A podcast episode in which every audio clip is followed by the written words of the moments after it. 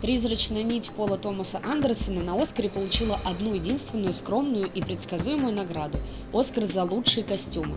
Иногда такие тихие победы только к лучшему. Они позволяют выгодно выделиться на фоне других триумфаторов премии, о которых вы можете забыть уже через год. Как мы знаем, фестивальные награды – это именно фестивальные награды. К объективной оценке они имеют весьма отдаленное отношение. Уж тем более такие сугубо политические премии, как «Оскар». Вода принимает любую форму, а вот искусство обычно монолитно. Так уж вышло, что сегодня торжествует угодливая пластичность.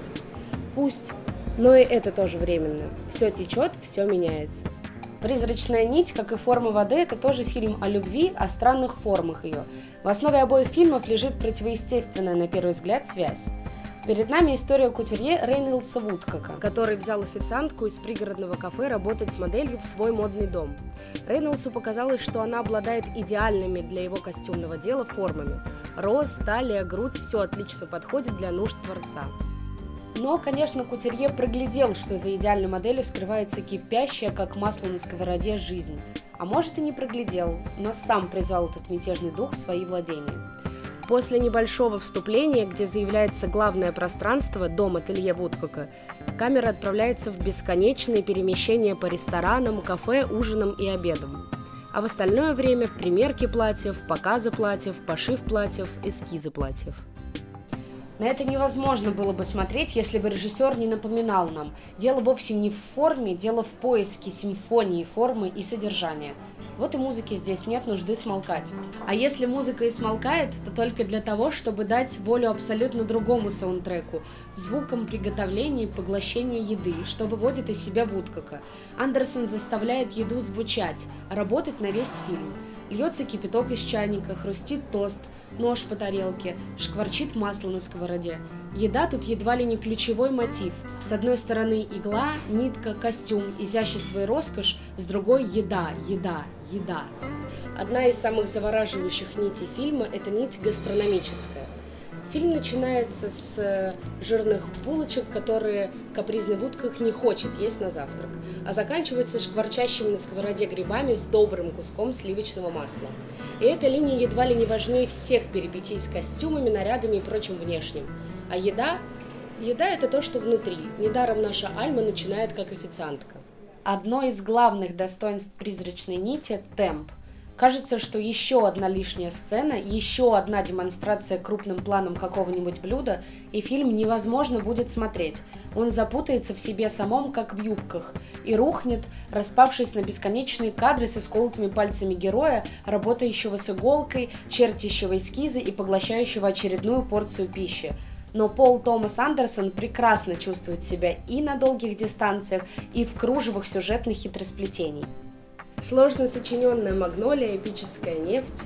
И вот теперь интерьерная костюмная драма о любви гения к бывшей официантке. Казалось бы, как тут не растеряться, не удариться в стильную скуку, не порассуждать в тысячный раз о господине и крестьянке, о гении и простушке, о муках творчества. Интерьеры, костюмы, бесконечные рестораны – Все это грозит превратить фильм в элегантную от кутюр пустоту. Но в нужный момент мир героя Де Льюиса начинает медленно с замечательным треском расходиться по швам. Он и так был не слишком ладно скроен, несмотря на всю гениальность Вудкока. А тут еще и появилась Альма. За элегантностью уже не скрыть бушующих страстей. Обед ли, примерка ли платья, везде конфликт, борьба Рейнольдса и Альмы – а парадоксальная причина этой борьбы – болезненное стремление друг к другу. Так противостояние или сближение? В фильмах жанра love story внимательный зритель обычно должен задаваться вопросом, что мешает главным героям соединиться, где третий лишний элемент, и что помимо любви героев друг к другу им в конечном счете соединиться помогает – Вудкоку мешает быть Сальмой его роль закоренелого, как он говорит, холостяка. Его фиксация на порядке и распорядке, его капризная властность и его странная верность своей мертвой матери. Он носит в подкладке ее волосы. Он видит ее в минуты бреда.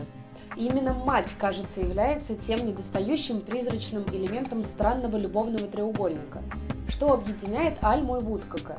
Моменты, когда Альма хитростью или в открытую проявляет свою власть. когда Вудкок переходит под ее опеку. Можно увидеть в этой истории тонкую игру вокруг идеи о том, что гений всегда немного ребенок. Можно порассуждать о роли женщины рядом с гениальным мужчиной. Можно дойти до богословских горизонтов, заявив о том, что Творец – это всегда одновременно и отец, и сын, и связует их между собой мать. Так или иначе, сердце фильма – образ Творца и образ возлюбленной Творца. У нас э, нет сцен, где мы видим, что Альма помогает ему творить. Скорее наоборот, Альма подчиняет его себе. Но в этом подчинении гений находит свой странный покой. Он обессилен, болен и слаб. Беззащитен, как ребенок. Творец вочеловечивается.